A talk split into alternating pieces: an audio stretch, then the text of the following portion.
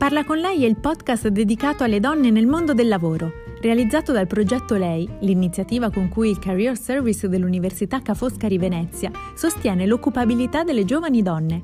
In ogni episodio, professioniste di diversi settori raccontano le loro esperienze di vita e di lavoro e danno consigli su come costruire il proprio percorso di carriera. Seguici anche su Instagram e Facebook.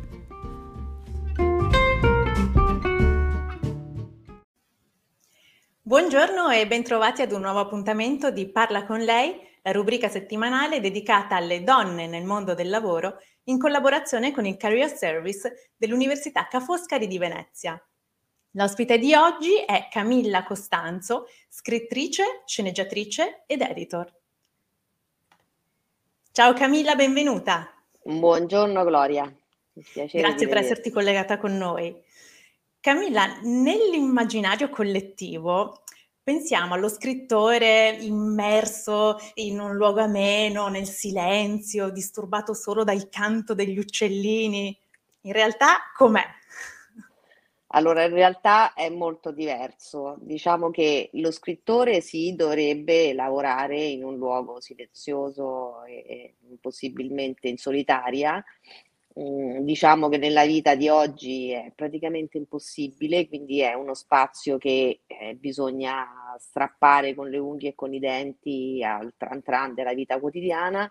Diciamo che è fondamentale avere una grandissima eh, disciplina, autodisciplina, perché eh, non c'è nessuno che non devi timbrare un cartellino, non c'è nessuno che, che, che ti, ti, pressa per, per, per, Sì, certo, se hai un contratto con una casa editrice, ma insomma in generale non c'è nessuno che ti pressa e quindi devi essere tu che eh, de- determinate ore della giornata le dedichi a quello e basta. Può essere anche un'ora, non, non c'è bisogno che siano otto, ma quell'ora ci deve essere sempre, cioè non bisogna mai lasciar passare nemmeno un giorno senza scrivere. Quindi tanta creatività, ma anche tanta disciplina e organizzazione. Sì, tanta disciplina, perché senza disciplina la creatività non, non è, non è la creatività, sì, non è una cosa che, che, che, c'è dentro di noi, sì, in realtà ce l'abbiamo tutti, ma senza la disciplina rimane lì, non, non si canalizza da nessuna parte. E come alimenti la tua creatività? Ti è mai capitato di avere il blocco dello scrittore? Come ne sei uscita? Allora, eh, diciamo che ehm, ehm, leggo tanto, tanto, e nei momenti grandi di crisi che ci sono, spessissimo, eh, leggo. Leggo e guardo film, belli ovviamente, mh, mm, nel senso il fatto che un libro, un film, se un libro non trovo che non sia un bel libro, non vado neanche avanti, non è che lo finisco perché siccome l'ho comprato lo devo finire. E lo stesso vale per il film, ci si alimenta de- dell'arte degli altri e che e insegna tanto. Una tua giornata tipo lavorativa? Allora, io mi sveglio la mattina molto molto presto, e quindi mhmm, faccio subito sport faccio yoga o comunque faccio sport. Poi quando sono tutti fuori casa e ho tre ore la mattina, che sono de- a meno che io non abbia naturalmente delle riunioni di sceneggiatura, insomma, e quindi mhmm, devo lavorare con altri, in quel caso la scrittura devo metterla in un altro orario, però normalmente sono tre ore la mattina e due o tre ore il pomeriggio, quindi pausa pranzo, come, le, come chi va in ufficio, diciamo eh, pausa pranzo e poi dopo ricomincio a lavorare e se ho degli altri lavori che comunque devo finire o faccio prima quelli e poi scrivo oppure il contrario, prima scrivo, poi finisco e poi mi occupo del resto. Ora ricopri il ruolo dell'editor che mi dicevi eh, lo senti più nelle tue corde. Di cosa si occupa l'editor e quali sono eh, le skills per essere un buon editor? Allora, l'editor è un, è mm, come in pratica gestisce, cioè è una figura che sta a metà fra la produzione e il gruppo di scrittura e quindi deve riportare alla, riprodu- alla produzione, però deve anche essere d'aiuto al gruppo di scrittura. È una figura super partes, quindi che è fuori del gruppo di scrittura, però segue tutti i processi mh, di lavorazione del, del progetto e quando, e quando via via che ti arriva il materiale da, che te lo mandano gli autori da leggere, se ci sono delle cose oppure delle riflessioni, le riporti al gruppo di scrittura. Quindi questo diciamo è una, una figura che sta fuori da tutto, però è dentro tutto e in questo modo hai la lucidità per, per valutare se il progetto sta prendendo la strada giusta oppure no. E, Quindi skills... serve una capacità sicuramente di lavorare in squadra. Sì, esatto. Diciamo che le skills principali sono, oltre che naturalmente aver fatto il mestiere di sceneggiatore, perché eh, chiaramente tutto risiede là dentro, cioè se tu hai fatto il mestiere di sceneggiatore sai anche come lavorare con gli altri sceneggiatori, ovviamente, anche come tirare fuori da loro il meglio. E poi è importantissimo eh, unire le persone fra di loro, perché ogni nuovo progetto sono nuove persone che si trovano a lavorare insieme in questo lavoro assurdo, perché se uno lo dovesse così assistere a una seduta di sceneggiatura, si passano cinque ore a parlare appunto di personaggi, di situazioni, di come, di come, risolvere i problemi, perché ce ne sono in continuazione ovviamente di problemi, perché delle cose che apparentemente funzionano, poi vai più, più in fondo e ti rendi conto che non funzionano. Quindi se, sembra un gruppo di pazzi che parlano di cose che, che, che non esistono. Ed è faticosissimo, uno dice ma questo è il lavoro, ma voi non state lavorando, non è vero che state lavorando, invece esci dalle riunioni di sceneggiatura che sei fuso come se avessi fatto un 7,40 probabilmente, cioè il cervello è fuso lo stesso. Beh, mi stai descrivendo un quadro molto divertente, poi immagino che ci siano tante responsabilità, tanti pensieri eh, anche a cui far fronte, però penso che il divertimento non manchi. È, diver- è, divertente, cioè è divertente perché eh, poi si creano appunto anche tante situazioni eh, divertenti. Adesso noi stiamo lavorando con un, un gruppo di sceneggiatura, sono due ragazze di 25 anni e che apportano tantissimo. Eh, perché chiaramente io invece nel progetto precedente per dire erano più o meno miei coetanei e quindi non sentivo questa differenza. Ora questa differenza la sento, ma sento che è proprio un valore aggiunto che siano così giovani e anche entusiaste ovviamente perché stanno cominciando adesso e quindi hanno anche tutto un entusiasmo che spesso alle persone più grandi manca. Su questo sono d'accordo, anche... anch'io quando mi trovo a lavorare con team giovani devo dire che proprio assorbo questa voglia di creare, questo sguardo mh, un po', diciamo, fanciullesco, non disincantato rispetto, ma nel senso positivo del, del termine. Quindi è bello, ecco, poter lavorare sempre con squadre diverse perché no, non si crea mai quella routine che poi spegne la, la creatività. Certo, è così. E quali sono stati i tuoi inizi di carriera? Perché sicuramente sei cresciuta in un ambiente molto stimolante, perché in famiglia tua sono tutti artisti, scrittori, eh, da tua madre, tuo padre, tuo fratello, regista, e tu fin da piccola mi dicevi che avevi molto chiaro il sogno di diventare poi una scrittrice. E come hai trovato poi la tua strada?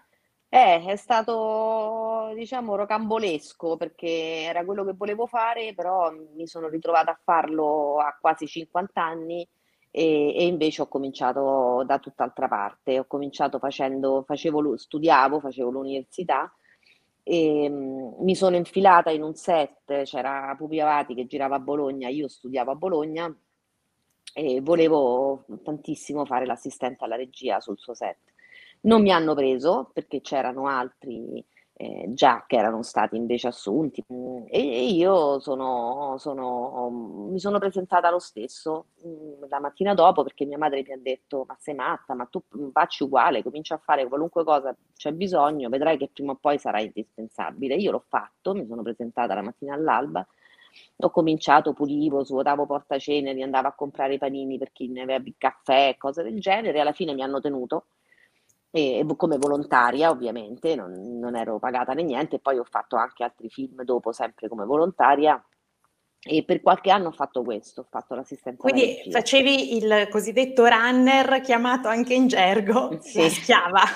La schiava, esatto. ho fatto la, la, la, schiava del set per un periodo di tempo, ma a quell'età va bene, a 19-20 anni eh, fino insomma per qualche anno è una cosa che se hai anche la resistenza fisica e l'energia per farlo, ora non potrei farlo più ovviamente.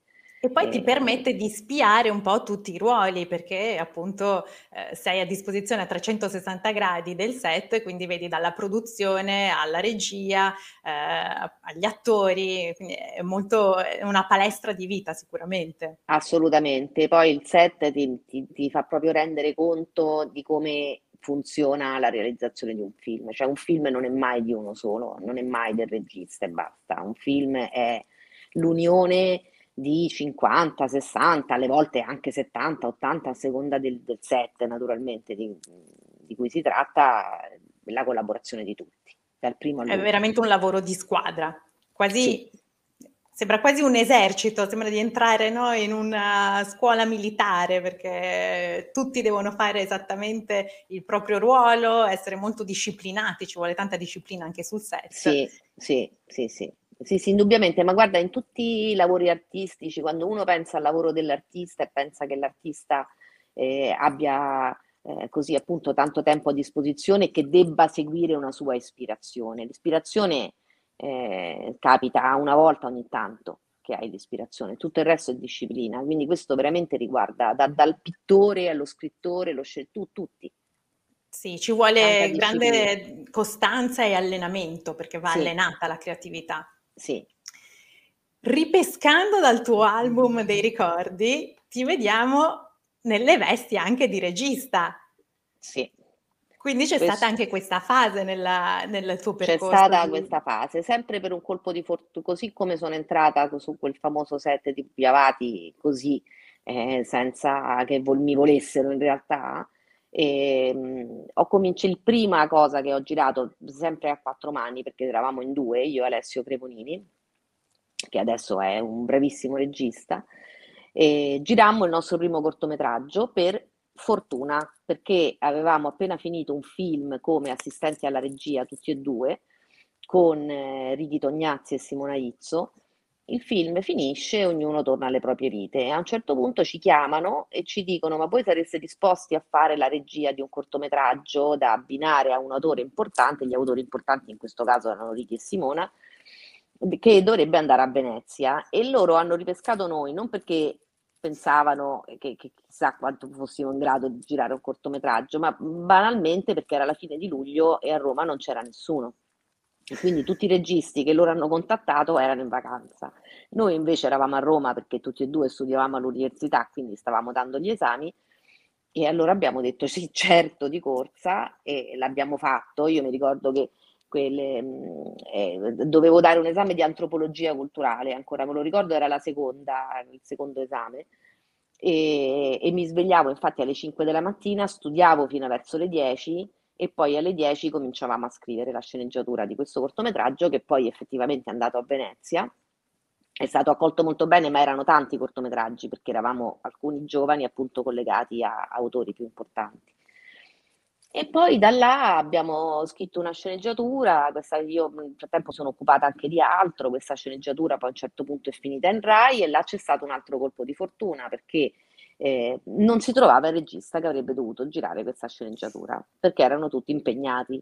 E quindi il direttore della fiction Rai dell'epoca, che era Stefano Munafò, ci ha guardato e ci ha detto: Vabbè, ragazzi, è un'opera prima, è un TV movie, quindi un film puntata unica, ancora non c'erano poi le serie, era il 2001 mi sembra, e fatelo voi.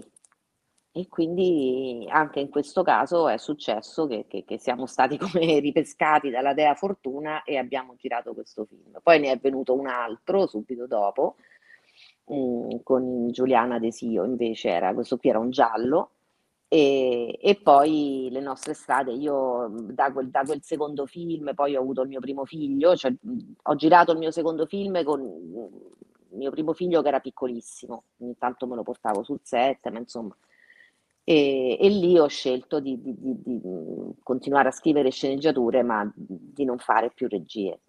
Eh, perché in effetti hai capito che il ruolo del regista non è nelle tue corde. Sì, non è, non è, nelle mie corde. Noi l'abbiamo fatto insieme, il che è stata una fortuna per me, perché Alessio invece era decisamente, ed è decisamente, insomma, aveva proprio l'occhio eh, de, de, dell'inquadratura, del, anche la, tutto, anche la resistenza fisica a stare sul set, perché poi stare sul set come regista, volendo, è ovvio ancora più faticoso che starci come assistente alla regia, perché le responsabilità sono enormi. C'è sempre pochissimo tempo e bisogna quindi portarsi a casa delle scene buone in pochissimo tempo. Insomma, è stata un'esperienza bellissima, assolutamente formativa, ma per me a un certo punto io ho capito che, che la mia strada era un'altra, sì, sì. Anche per gestire la famiglia, eh, scrivere era possibile, girare voleva dire sparire completamente da casa per un mese, un mese e mezzo. Eh, certo, ci vuole fare. grande sacrificio, gra- grande flessibilità per fare questo sì, tipo di non mestiere. l'ho voluto fare. E ora con la diffusione delle serie, serie televisive, come è cambiato il settore e anche appunto il, il lavoro dello sceneggiatore, dell'editor? Allora, è cambiato tanto, e, diciamo per i giovani autori è una grande occasione, perché io mi ricordo anni, anni in cui si andava con il progetto sotto braccio, eh, lo scrivevi, poi andavi o in SIAE oppure gli facevi stampare un po' di copie per far sì che insomma nessuno te lo potesse portare via e poi cominciava il giro delle produzioni. E eh, non c'era grandissima richiesta di contenuti perché naturalmente non c'erano le piattaforme che ci sono oggi, quindi eh, Rai, Mediaset e, e, finiva lì, oppure cinema. E chiaramente adesso eh, con, con, una richiesta di contenuti altissima, anche perché mh, a parte che piattaforme ne nascono sempre di più, ma fra Netflix, Prime e Apple TV, che ancora non produce in Italia, ma sono sicura che a breve succederà anche questo, c'è grande richiesta di contenuti e quindi ci sarebbe bisogno di avere molte più scuole di specializzazione eh, rispetto alla scrittura, perché a questo punto c'è bisogno di autori. Quindi è un momento positivo per chi sogna di diventare appunto sceneggiatore, ci sono opportunità, non è più come sì, un tempo, ora sì. le cose stanno Secondo cambiando. me sì, sì, sì, sì, sì. ci sono e perché che... veramente la richiesta di contenuti è, è alta. E che consiglio daresti a chi ci sta seguendo e sogna appunto di fare il tuo lavoro? Allora, io consiglierei di frequentare una buona scuola. E in questo momento in Italia le buone scuole sono due, e dico anche quali sono perché tanto facciamo una pubblicità assolutamente positiva, e sono la scuola Holden di Torino e il centro sperimentale a Roma. E queste due sono le scuole mh, mm, che migliori. C'è anche la scena migliori in assoluto. Il centro sperimentale, mm, anche come se uno vuole fare il regista, il fonico, il montatore, cioè ci sono anche tutte. Invece la scuola Holden è più specifica sulla scrittura. Quindi consiglierei di fare una scuola. Dalle scuole quasi sempre poi dopo si lavora. Quindi è importante studiare, eh, studiare in, nel contesto giusto, quindi scegliere appunto una scuola che ti dia poi delle opportunità di lavoro sì, e, perché questo grande organizzazione e disciplina, come abbiamo detto. Esatto, perché questo è un mestiere che si impara facendo, però se uno non ha la fortuna di entrare in un gruppo di sceneggiatura senza aver frequentato una scuola, allora è bene frequentare una scuola. Certo. In questo senso. E Camilla, tu in uno dei tuoi libri hai raccontato anche la storia di Giusy Vitale, che è una donna, è stata un boss di mafia e poi si è pentita per amore del, del suo figlio. Una figura femminile che ti ha ispirata? Questa è una domanda che faccio sempre. Eh, può essere una persona famosa come una persona della tua famiglia. Allora, e ti direi questo, intanto di figure femminili che mi hanno ispirato ce ne sono state tante nel corso della mia vita, nel senso che a seconda del momento storico che stai vivendo probabilmente c'è qualcuno che ti ispira. Questo periodo eh, mi trovi mm, com- assolutamente convinta a dirti che in questo momento mi sta ispirando Lalla Romano. Lalla Romano è una scrittrice che nel 1969 ha vinto il premio Strega con un libro meraviglioso eh, su eh, rapporto fra lei e questo figlio, problematicissimo, era uno che non aveva voglia di studiare, insomma, e, e, la cosa che mi piace in assoluto di più di questa scrittrice è intanto il suo rigore, e non fa sconti a nessuno, nemmeno a se stessa, e poi perché racconta la realtà, il fatto che sia la sua realtà non ha importanza perché lei racconta la realtà e quindi è quasi un neorealismo letterario il suo. e io l'ho amata tantissimo, consiglio a tutti di leggere i libri di Lalla Romano perché è una scrittrice che è stata ovviamente eh, oscurata da tanti scrittori maschi, il nostro mestiere non fa eccezione e quindi c'è, una, c'è stata per anni una grande discriminazione o comunque si tendeva sempre a mandare avanti gli autori maschi piuttosto che... e invece lei avrebbe meritato molto di più, ne sono assolutamente certa. Grazie Camilla anche per questo consiglio. Mm. Io ti ringrazio, ringrazio chi ci sta ascoltando e vi do appuntamento a giovedì prossimo con una nuova puntata di Parla con lei. Grazie ancora. Grazie a te, grazie a te Gloria. Ciao. Ciao, ciao. ciao.